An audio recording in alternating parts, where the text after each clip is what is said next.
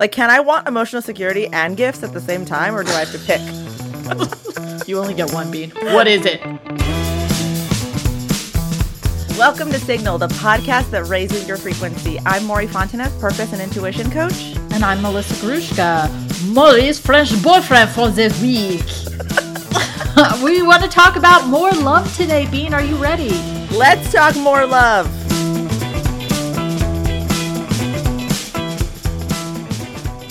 Right, fantastic. So, if for those of you just tuning in, um, this is my French accent. So, this is from the last episode where Mory. Your French accent is really bad. Oh, thank you.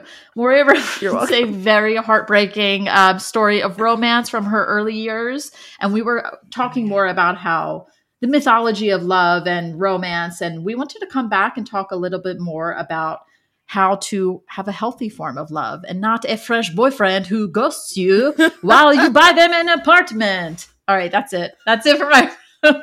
oui, oui, bonjour, baguette. What? That's it. Oh, Oh, I've never heard you do French. in the 15 years that I've told you this story, or I don't even know how long it's been. Have I ever heard you repeat the French accent back to me? I don't And think it's so. Just delightful. Okay, good. I'm glad. I kept that a secret from Yeah. you. I'm a little triggered. Oh, I'm it's sorry. okay. It's because my French accent's so good. It is. Well, no, because we were saying it's such a big topic. Yeah, it's a huge topic. We need two. But wait, can we cringe it up before we do that? Oh, let's cringe it up. What do you? What do you got? Something for me? Always. Oh yeah. Actually, I had something and I went to text you after it happened, and then I stopped myself because I was like, I'm gonna save it. This one was actually very extra beanie, so I was like, I, I, ha- I literally went to text you. I'm already You're uncomfortable. I knew you I'm were gonna say that. it. I, I Wait, you'll like get I more know. uncomfortable as I share. So I was calling a hotel in Canada where they speak Oh, French. I was calling a hotel in Montreal. Not someone with an accent. Bean, let, let's preface this with Bean has always thought that I cannot understand people with accents, which Because is you cannot. categorically false. No, I guarantee this story is about to prove me right, so I'll just shut up and let you dig your own grave. I'm telling you, I can understand, but she has forever made fun of me. Like, if I see anyone who has any accent other than like American English, she thinks that I can't understand, which is totally not true. Now proceed anyway. to tell us how that happened. Fine. This woman answered the phone. At the same time, I had the window down and I was picking up my son and I had an AirPod in. So there was a lot of muffling. So she answered the phone. These sound like excuses. I, I don't mean to cut you off, but I just well, you did cut me off. Um, so she's saying to me in a French accent something, and I say to her, "Oh, I'm sorry, I don't speak French. I only speak English." And she pauses and says in her French accent, "I'm going to do a French accent Do again." it. She says, "Oh, ma'am, I did just say that. I did just say that in English." And I was like, "Oh, I'm sorry. I was couldn't hear because of all these external noises." Anyway, I oh. immediately thought of you, and she must have. You can't handle disguised me. accents. Although I'm I- happy to hear that you also are like this about European accents, because otherwise I was starting to think you were racist. Come on, I'm telling you. And plus, that one there was a lot of side noise. You can't do it. You can't But do it. You feel I, that sounds like I an apologize. excuse. Whatever. All right, you cringe it up then. You cringe it up with your non-racist cringy moments. My cringy moment comes from going to a Pink Floyd cover band show last Oh. weekend. You're so I cool. Uh, I'm not cool because I went to this cover band concert knowing that I only know one. How many Pink Floyd songs do you know?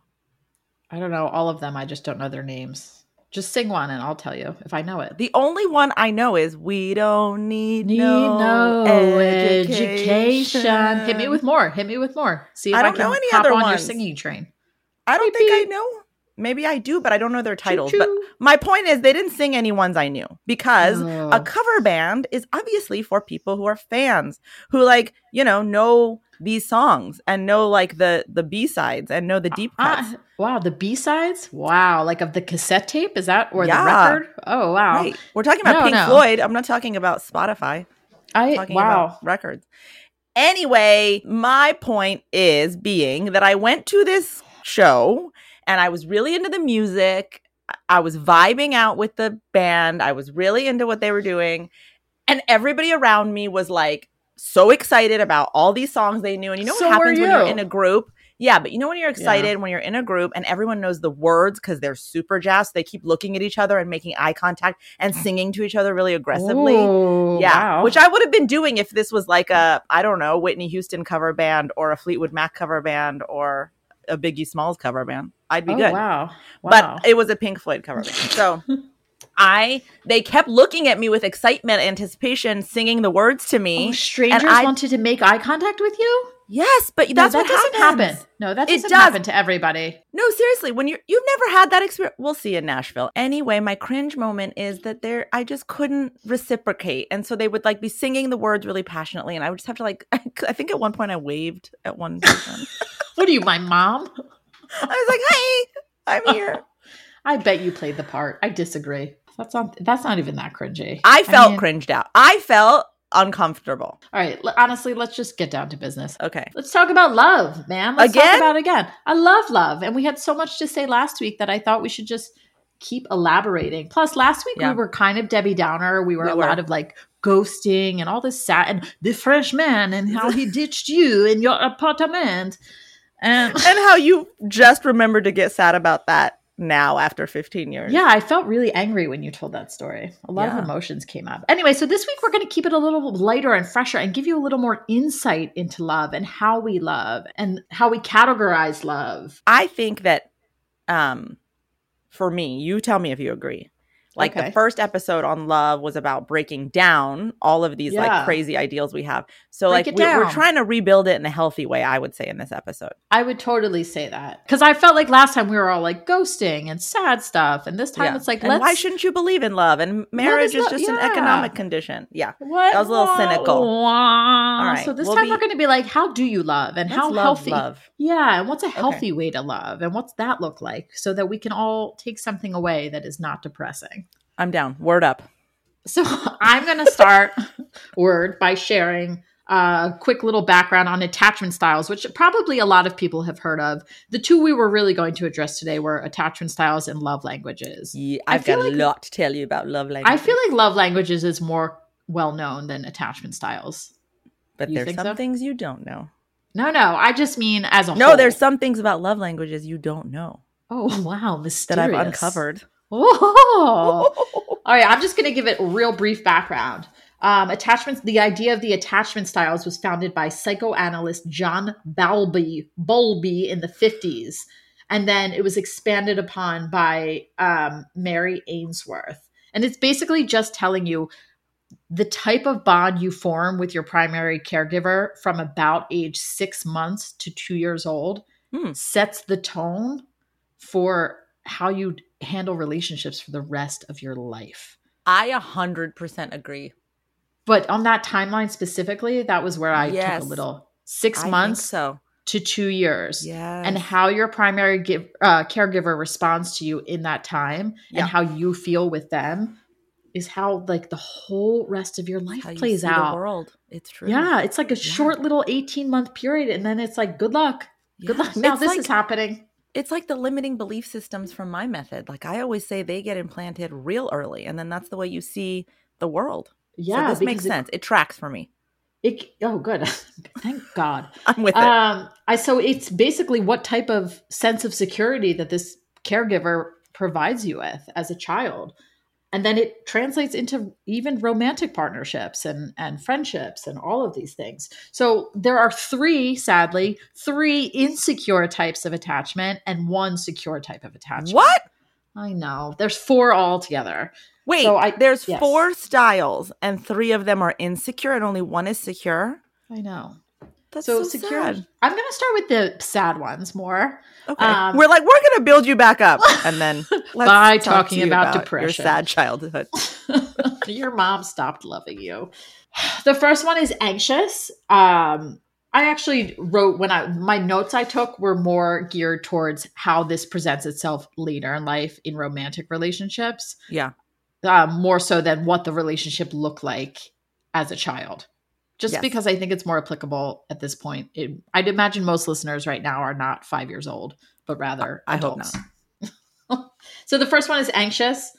Um, in this type of romantic relationship, also referred to as preoccupied, the partner of this person is often the better half. and this person who has an anxious attachment style seeks approval, support, and responsiveness from their partner. Um, they were often these were the kids who often grew up thinking that they were supposed to take care of other people's feelings, which Uh-huh. majorly ties into your business Yes. and stuff that you've told me about myself. Um, and so they're kind of codependent. So then in romantic relationships, they're they remain really codependent. and they believe that their value is to take care of others. Yes. Why is that? Why is that called anxious?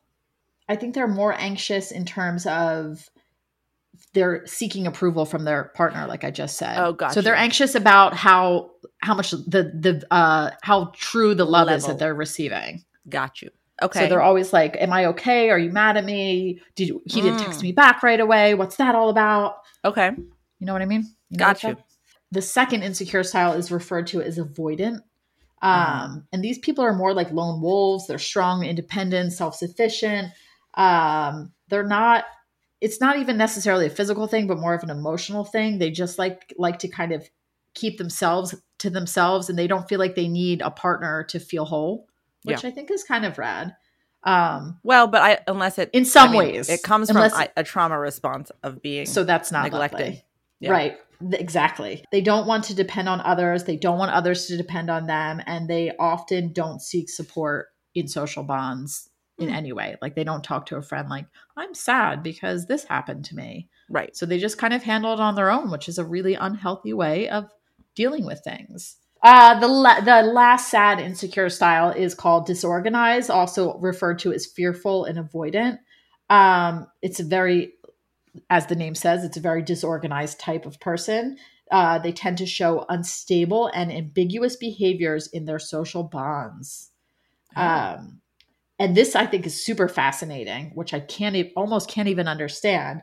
But the partner and the relationship themselves are often the source of both desire and fear. Uh huh. What is that all I about? That's like that. a hot take. Yeah. What? Can Yeah. you explain it? Yeah, it's that, you know, I think that we are raised to believe that the things we desire are dangerous. Right. And if we're in this avoidant slash disorganized style, right? Yeah. It's like you want the love of this person so much that it's also kind of frightening to feel that you need to rely on them to get it. Like they they pose mm-hmm. a danger because you need the thing so badly from so them, much. and then they let you down and that's that's how I would interpret it. Wait, so those are the three insecure types? Those are three insecure. So the and that the disorganized people don't regulate their emotions very well, and they avoid strong emotional attachment because they don't want to get hurt. Right. Oh, Yeah. Oh, That's sad. But it's a little confusing because they're up and down. So I'm not interested in that. so all those so fellas you, out there disorganized, no thank you. Melissa says no. You're out. But last and but not least is the healthiest, which is secure attachment, which is basically your primary caregiver did everything you needed from them as a child to always feel you could rely on them um, for safety and love. And as a result, that these people are more comfortable expressing their emotions. Um, they're they can easily depend on a partner without you know letting nonsense get in the way, and their partners are able to rely on them very well. Um, relationships are based on honesty, tolerance, and emotional closeness because you felt safe and understood and seen during this early period of interaction from six Right. months to two years. Makes sense. So I- I would I want to say this before everybody's like, "Oh my god, I am one of those insecure ones," because I guarantee you the majority of people are probably some fall somewhere in that insecure attachment style. Yes, I I believe actually that most of us are one of the three and then through healing and through transformation and evolution and working on self and the inner dialogue, we can move into 4. Like I definitely was anxious attachment. 4 100. Sure. Oh, that's funny. yes, for sure. I was going to guess what you were, and that's actually what I was going to say. Oh, sorry. I took that fun away from you. I 100% was that. And then through like working on myself and my own like healing, then I really feel like I'm now the fourth one. But I agree. And I think that you also found a partner who was also willing to work on himself to the extent that Yes. he was also able to get to a four, yes, uh, secure attachment. Yes. That that really worked to your benefit because I think it's a, probably a massive struggle. In fact, I know it's a massive struggle um, when you have two different attachment styles and you're in a romantic relationship. Yeah. Because you're seeking completely different things and co- feeling completely unseen and unheard by somebody who only knows their form of attachment. But do you think that a secure attachment style can work with an insecure attachment style? I think it's tricky because you're looking for honesty and openness, and a lot of these insecure styles are people are lone wolves or retreating and scared of being intimate and close. Yeah. So how can you get close to somebody yeah. who's not able to open up in that way to you? Right. I think that's where it for me the language I would use in my work is like you're on different frequencies. Totally. Exactly. And so it's it's really hard to make that work if you're at a healed frequency or a, a secure frequency and then someone's still healing their pain and not able to come at you at the same level. Do you think that if one person is secure and the other person is growing and working on themselves actively, that the secure person is more able to wait around for them to learn and grow? I think it is a very fine line as long as the secure person is upholding their boundaries, getting their own needs met, and not trying to fix the other person. But then I'm kind of struggling because I'm like, if you're trying to fix the other person, then you're probably not the fourth attachment style. You're probably the anxious attachment style trying Right. to make the other person better. I guess I just Totally. can't see if you are in a secure attachment style, which I don't know, again, in my language is like you've done the work, you've healed, you're at a different frequency where you're self fulfilled first. Although I think it should be said that some people do just come from this environment. Yeah. And as a result, like I have to be honest, I'm not trying to toot my own horn, but uh I You think you're the fourth like- one naturally? Do you not think I am naturally? I think that's where I go naturally. I don't necessarily think it's been reciprocated in a lot of my relationships, but I, I'm Yeah. open to hearing your opinion on this. Read it to me again, the fourth one. I'm going to read verbatim what I wrote for secure Okay. attachment. Implies that the person is comfortable expressing emotions openly, can depend on their partners, and in turn let their partners rely on them. Relationships are based on honesty, tolerance, and emotional closeness. Ultimately, you felt safe, understood, comforted, and valued during your early interactions. I think you felt that way during your early interactions for sure. I think I- that when you, yeah. you're feeling at your best, yes, it's number four. I think when you're feeling like every human, Yeah. not at your best, it goes into the avoidant one. Very interesting. I don't think I'm a lone wolf. I'm very into like having a community and family and friends close. But I could see why you would say that because I do shut down. Do you, I was just gonna say, do you think you shut down when you're like, okay, it's not this Yeah. love is not available to me in the way I Yep. want. 100%. Middle fingers up, peace out. Wow. Wow. Peace out. What's Is that song? not you? Yeah, 100%. Yeah. Totally. Can you have a certain Oscillate. attachment style, but it repres it it presents itself as different attachment styles as an adult? I bet. I can. think that this has to do with coming from your healed self or coming from your traumatized self. And I think you can go back and forth into the various attack. This is the same problem I had if you guys listen to our personality test episode with like sticking people in categories. Why are you so mad? Oh, get oh. mad about the categories. Yes, I agree. It's always hard to categorize people. Yeah, But didn't you yeah. think that these you were kind of on board with this? You were kind of vibing on this when I was sharing it. You were like, I agree. This lines up with everything I believe. I believe that you absolutely learn the way that you are meant to be in relationship at a very early age and you carry that forward very unconsciously.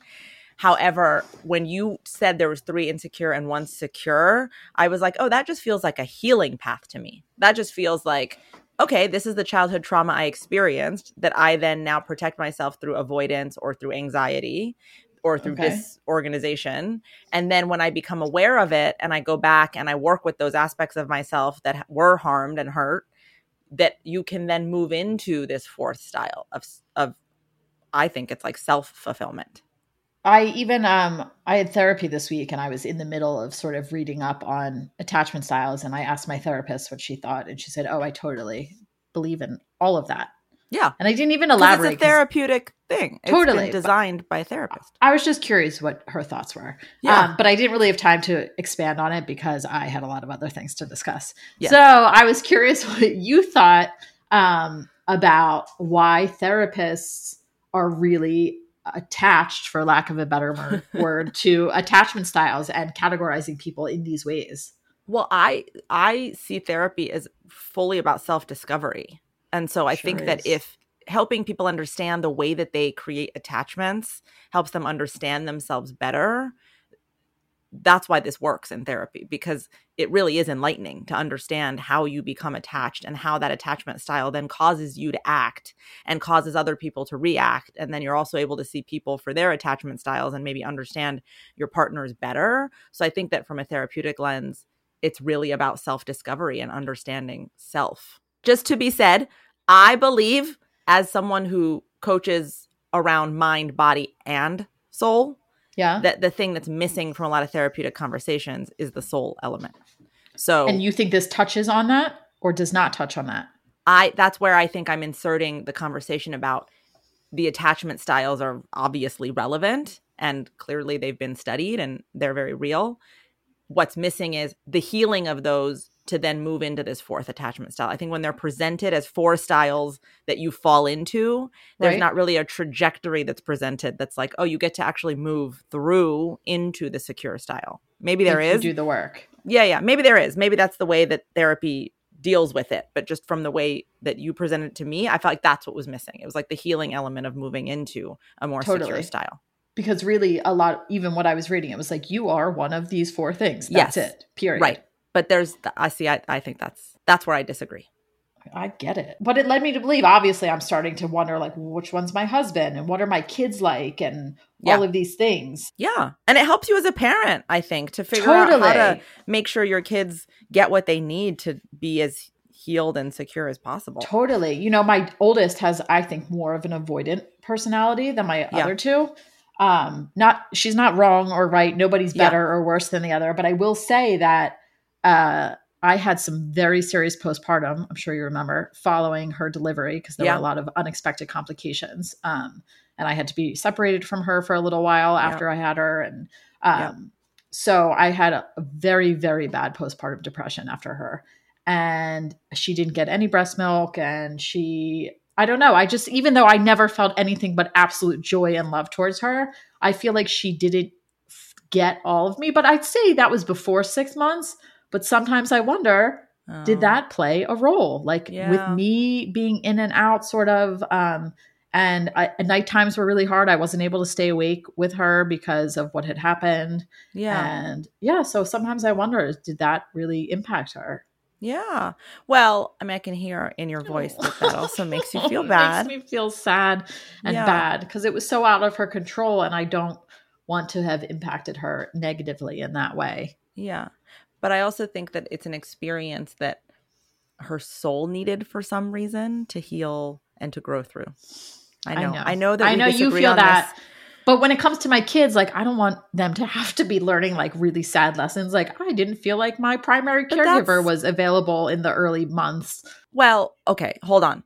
Let's talk about available. I think that you are the most available mother. I think that you there's a difference between creating harm from a place of like self-centeredness selfishness um, addiction yeah. right like that's that's a different yeah. kind of harm i think suffering through postpartum and trying to just get yourself back to a stable steady place so that you can then be there for your children which you very much did is did. one very much outside of your control Two, you did absolutely the best you can do. And I just think as mothers, we put a lot of fucking pressure on ourselves to have it perfect all the time. And I don't think that that is going to set our kids up to grow either. I, I mean, if we're raising them in this like bubble of perfection, the world is going right. to really hurt. You're right. You're so totally that's why right. I say the soul needs it for growth because she's developing what she needs to develop for whatever other experiences you don't know are even coming yet that she's going to require what she got. I don't want anything. So, I don't need any hard lessons for my kids, but yes, they do. I get I it. I get it. I get it. So forget them. Forget those All kids. Right. Those silly Forget dummies. the kids. Yeah. All right. Should we talk about love languages? I was just going to say this again didn't feel so bright and airy like we were aiming for. So yeah, then bring it in fun. Do some All fun right. stuff. I'm going to talk to you about love languages. How yeah, much do you know about love languages? Do you know the five? Just the basics. The basics. What are the five? Gift giving. Yep. Um acts of service, Yep. physical touch, Yes. Uh, words or something like Yes. language, words Yes. of approval or something like that. What is that? It's close. Okay, so you got four of them: words of affirmation, quality time, Quality physical time. touch, acts of service, and Yeah. gifts. Receiving gifts. Yeah. And so the five love languages was created by Dr. Gary Chapman. Thank you, and Dr. the book was written um, decades ago. It's been updated several times since. So I think the latest version was like a 2015 version. Um, I think it was written in the 80s or 90s by Dr. Gary Chapman. But did you know when you hear doctor, you're always thinking like, oh, this is a a doctor. Gary Chapman went What? to seminary school. So his PhD is Oh. in seminary and he's a pastor. oh. Does finding that out change it for you? yes. Yes, me too. Sorry. I know. Um, so it's not scientific. It comes from his experience in counseling couples. And basically, it's meant to give you a sense of how your partner wants to be loved so that you can show up in a way Oh. that meets their love language. So, wait, I'm right. going I guess. it back. I think that's nice. Yeah, I'm going to guess that your love language is um, ready? No, because I kind of almost feel like you're going to offend me. Yeah. Is Go. words of affirmation. hundred percent. Yeah. But I don't Why think would it necessarily. I wasn't sure. I don't think though when we say them out loud, I think about my younger years, and I'd Mm. say like in my earlier twenties, it was probably different. I feel like my love language has evolved It changes tremendously A over the years. What was it in your 20s? Gifts? Probably more gifts and I'd say physical, Physical. touch. Yeah. Yeah, gifts. What do you think mine touch, is? That kind of stuff. Uh, for you, I'd say quality time. Oh, yeah. It's tied between quality time and words of affirmation for me. I, you know I like what else I really nice like? things about myself. I do too, and I do actually also like acts of service. I, if I had to guess, I was I'd going say to I say was that tied. was what you were tied with. like too. I'd love it if like someone just like brought me a coffee and was like, Yeah. "Here, I was just thinking of you." So TJ's love language is acts of service for sure. TJ's and so- is, A hundred percent. And the way Oh, that I would he, never have thought that. but this is what's interesting about love languages is like that's the way he shows his love because that's what love is to him. So Right. every morning when I wake up, my toothbrush has toothpaste on it. My coffee's made in my favorite mug with the top on so it doesn't get cold. Like he is a hundred. so romantic. it's very sweet. And I love it. And I feel so lucky that he takes such good care of me. And it's not my love language. You're like, thanks, my love language no is like thanks." when I get ready, I want him to be like, wow, you look beautiful. Doesn't he do that too? Not really. I do it to you. You I'm do. I get it I'm from feeling you. your love language. Every time you sit down on this podcast, I'm like, God Yeah, damn, look you're at you. beautiful.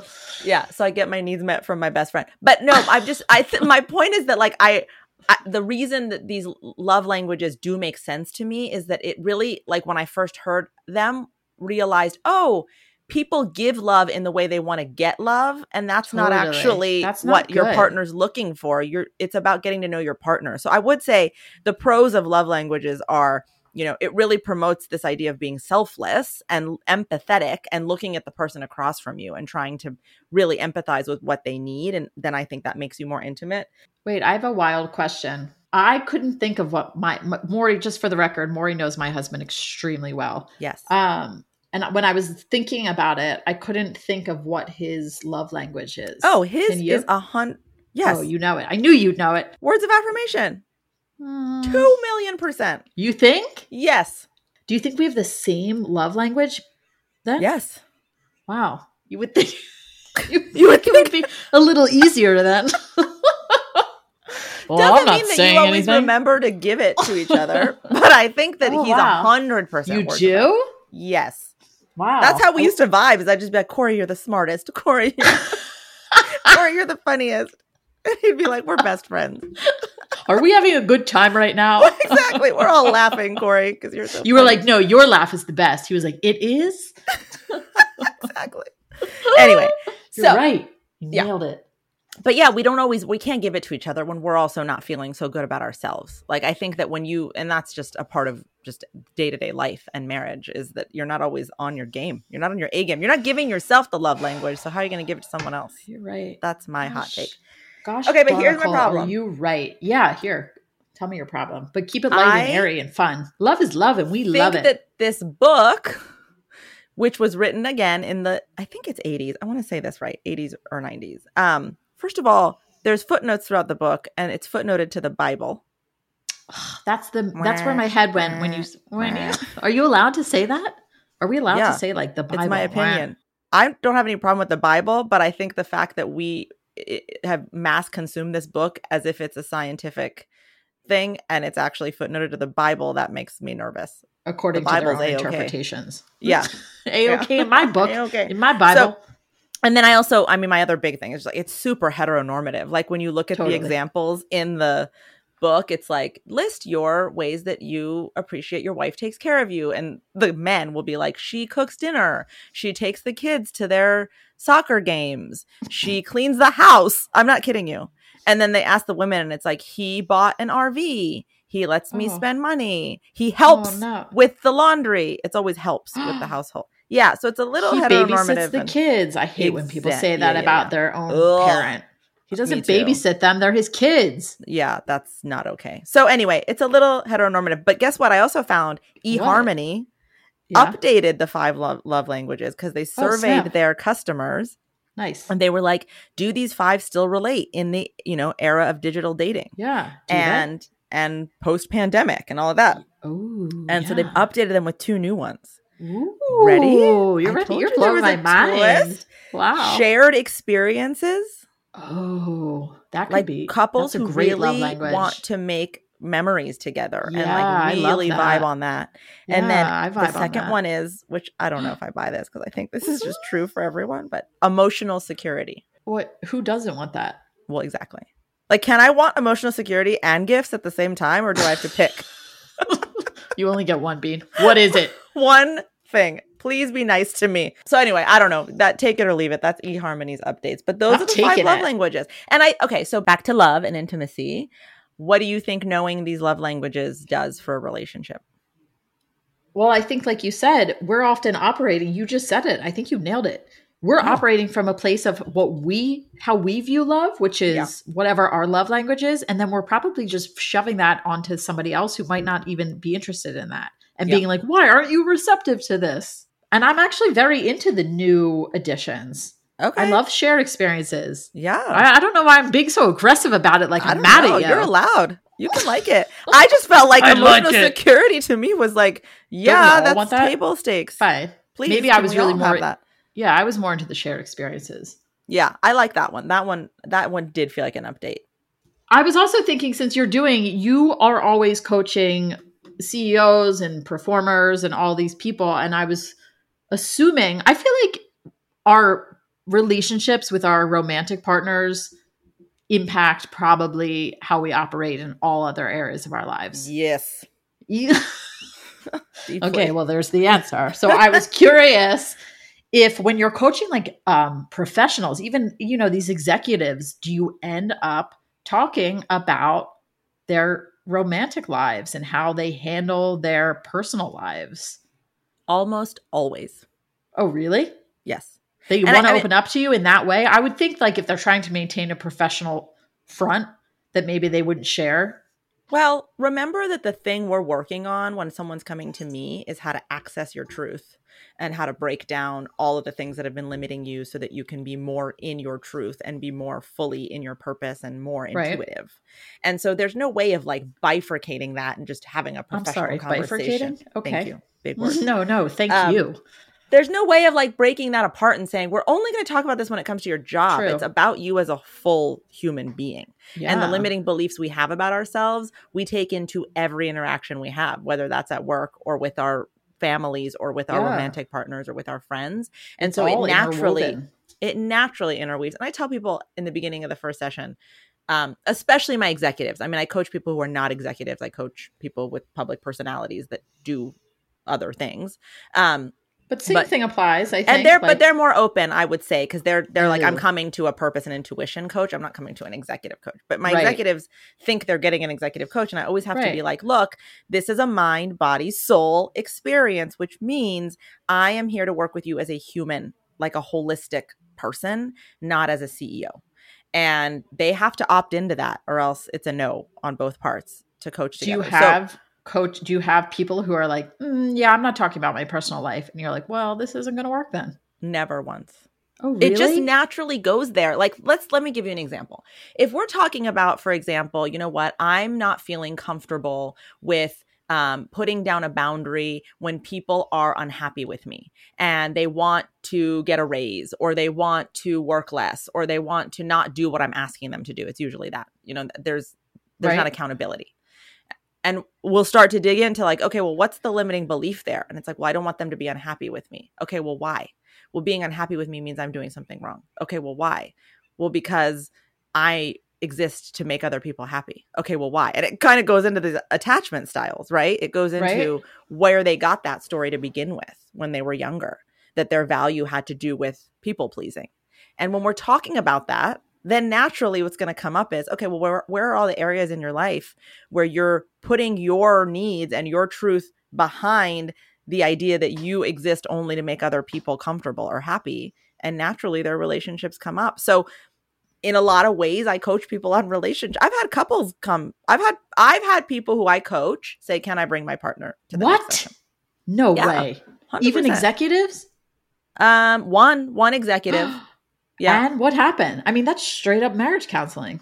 Yeah, I mean, again, everyone knows I'm not a therapist, right? They're saying like you're coming to my purpose and intuition coach. This is about me being in my truth. Right. Um, so that's we put that disclaimer out there. It's always a really awesome experience for everyone because where I'm coming at is developing empathy for one another.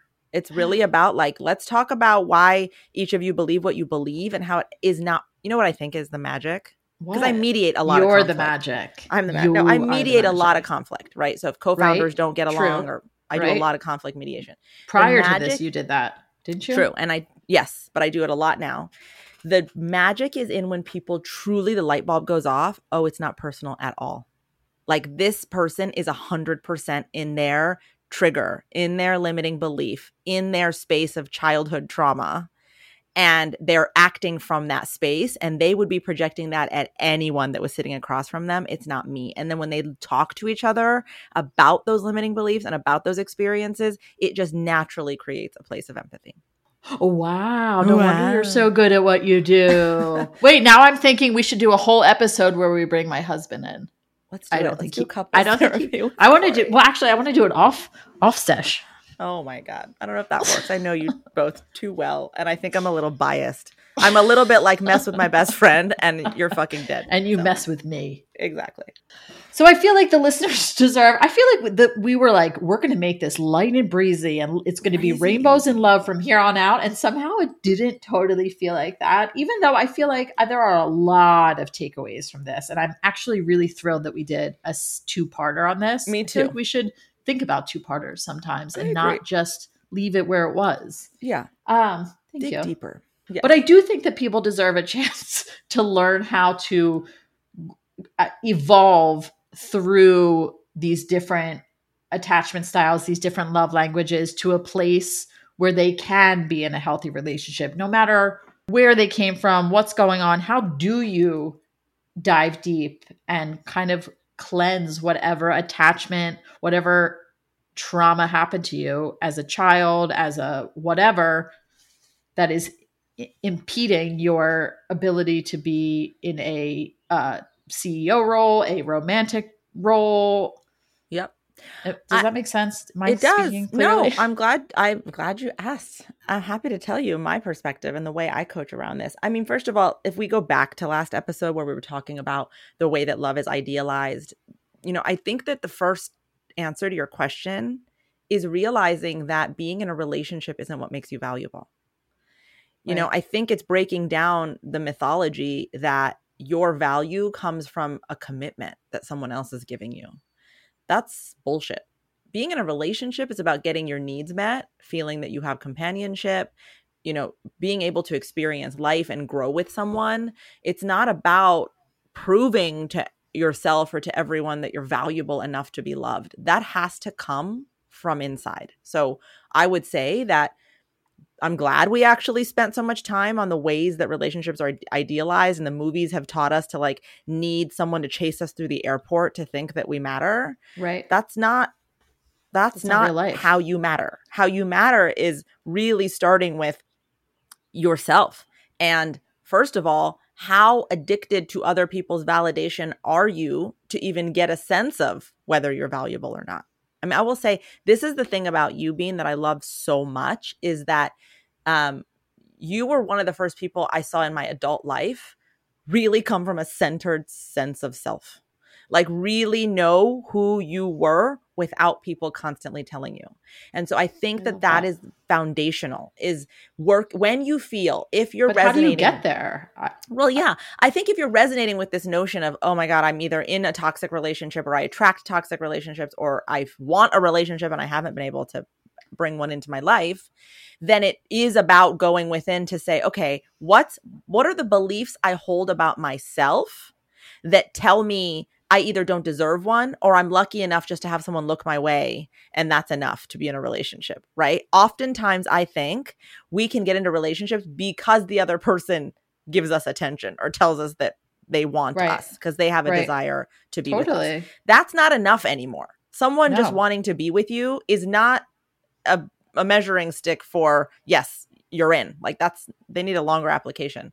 So I think it starts with what do I believe about myself that tells me that just looking my way is enough? Do I believe I'm not lovable? Do I believe I don't deserve partnership? Do I believe I'm hard to be with? Do I believe I enjoy my free time too? I, one limiting belief system I get in with a lot of my really strong clients who identify as female Yeah. is I enjoy my independence too much to be in a relationship. And it's like, who told you? Oh, the patriarchy. that you can't. Oh, that you can't enjoy Right. your independence The patriarchy told you you have to be codependent as someone who identifies as female to be to be in a relationship. So this is what I mean about breaking down these limiting beliefs is like what tells you that a healthy relationship where you're both growing together and Right. supporting one another is not available to you and identifying those limiting beliefs and identifying where they came from. They were probably modeled for you by your parents. They probably came from the Disneyfication of romance. They came from somewhere external to you. It's not that there's something flawed within you. It's that a seed was planted within you that was flawed, that grew within you that told you love had to look a certain way and you aren't up to par to get it. And so understanding that is step number one. But then how do you so let's say you understand that and you're like, "Oh, now I get why I feel this way." How do you uh move through that? I mean, if that's like ingrained in you. Oh, Yes. thank you. Thank you for that transition. No, thank you for the, whatever answer you're giving me because I think that's the hardest part. People can identify, but then they're like, "Now what do I do?" What you do is get clear on what you need. We have been Oh. trained to believe that relationships are about what the other person needs. We even discussed up- that though in this episode. Yeah, in the That it- attachment styles. Right. Yeah. to show up giving people what they need. That is the wrong way in. If you're not clear on exactly what you need in order to feel intimate and loved and supported, you're never going to get it because you're not going to know how to create boundaries when you don't get it. You're not going to know how to ask for it when you need it. So, step number two, after you figure out your limiting beliefs, is what do I specifically need in a relationship?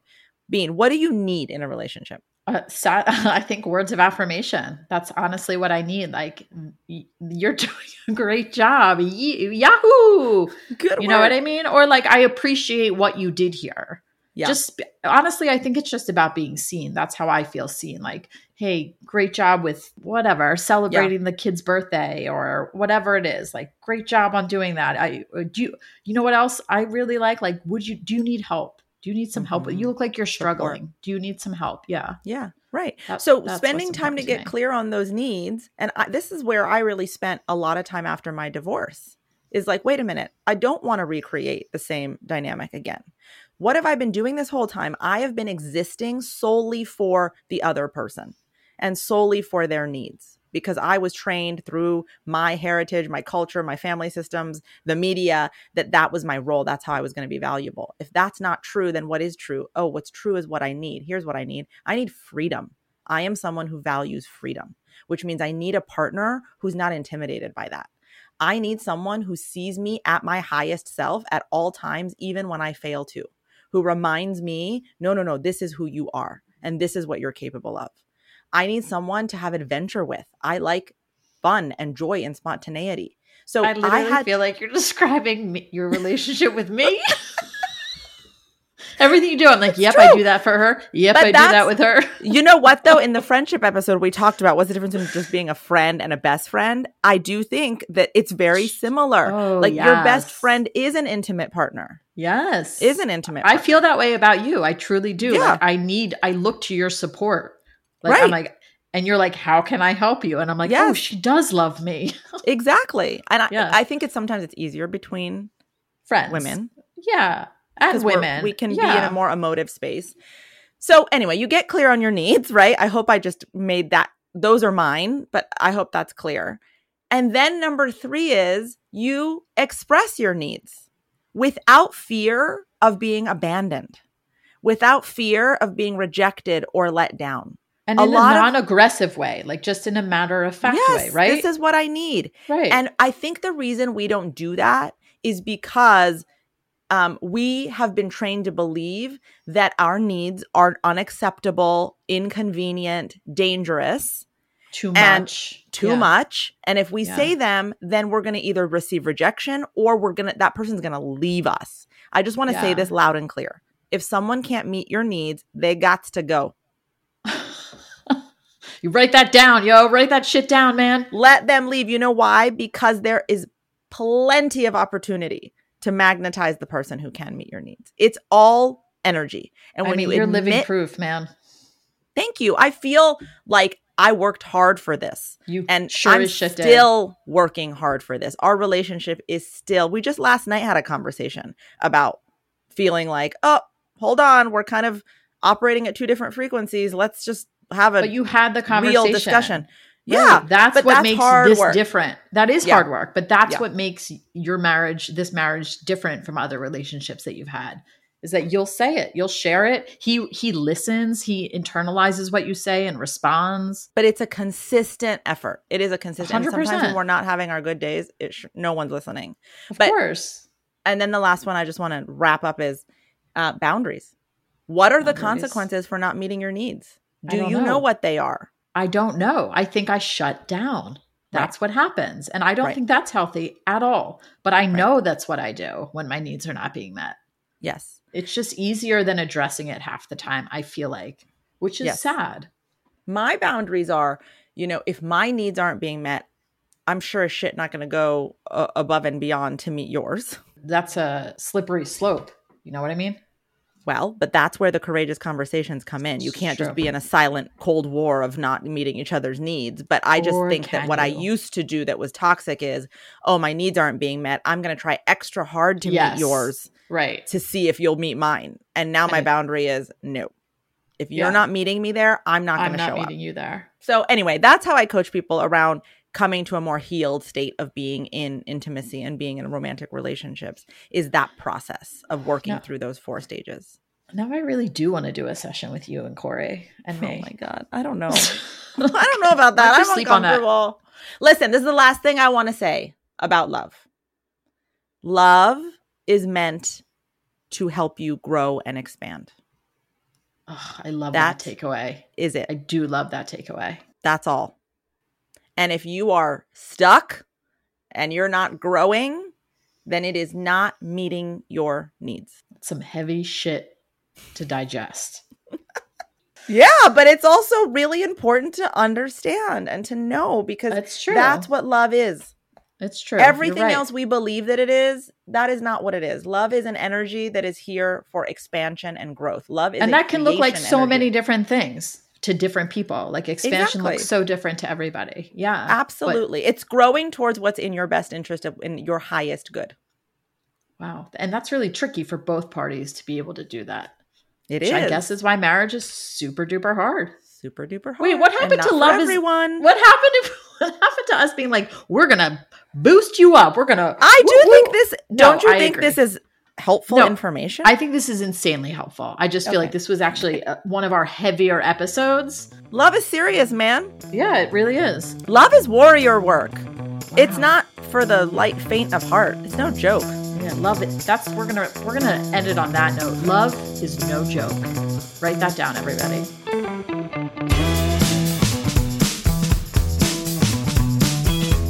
This has been another episode of Signal, the podcast that raises your frequency. This podcast is co hosted by me, Mory Fontanez, and Melissa Gushka. Special thanks to my production team, Anushri Thekadeth, Arman Kassam, and Anais Islami. Don't forget to join us next week for another episode. See you then.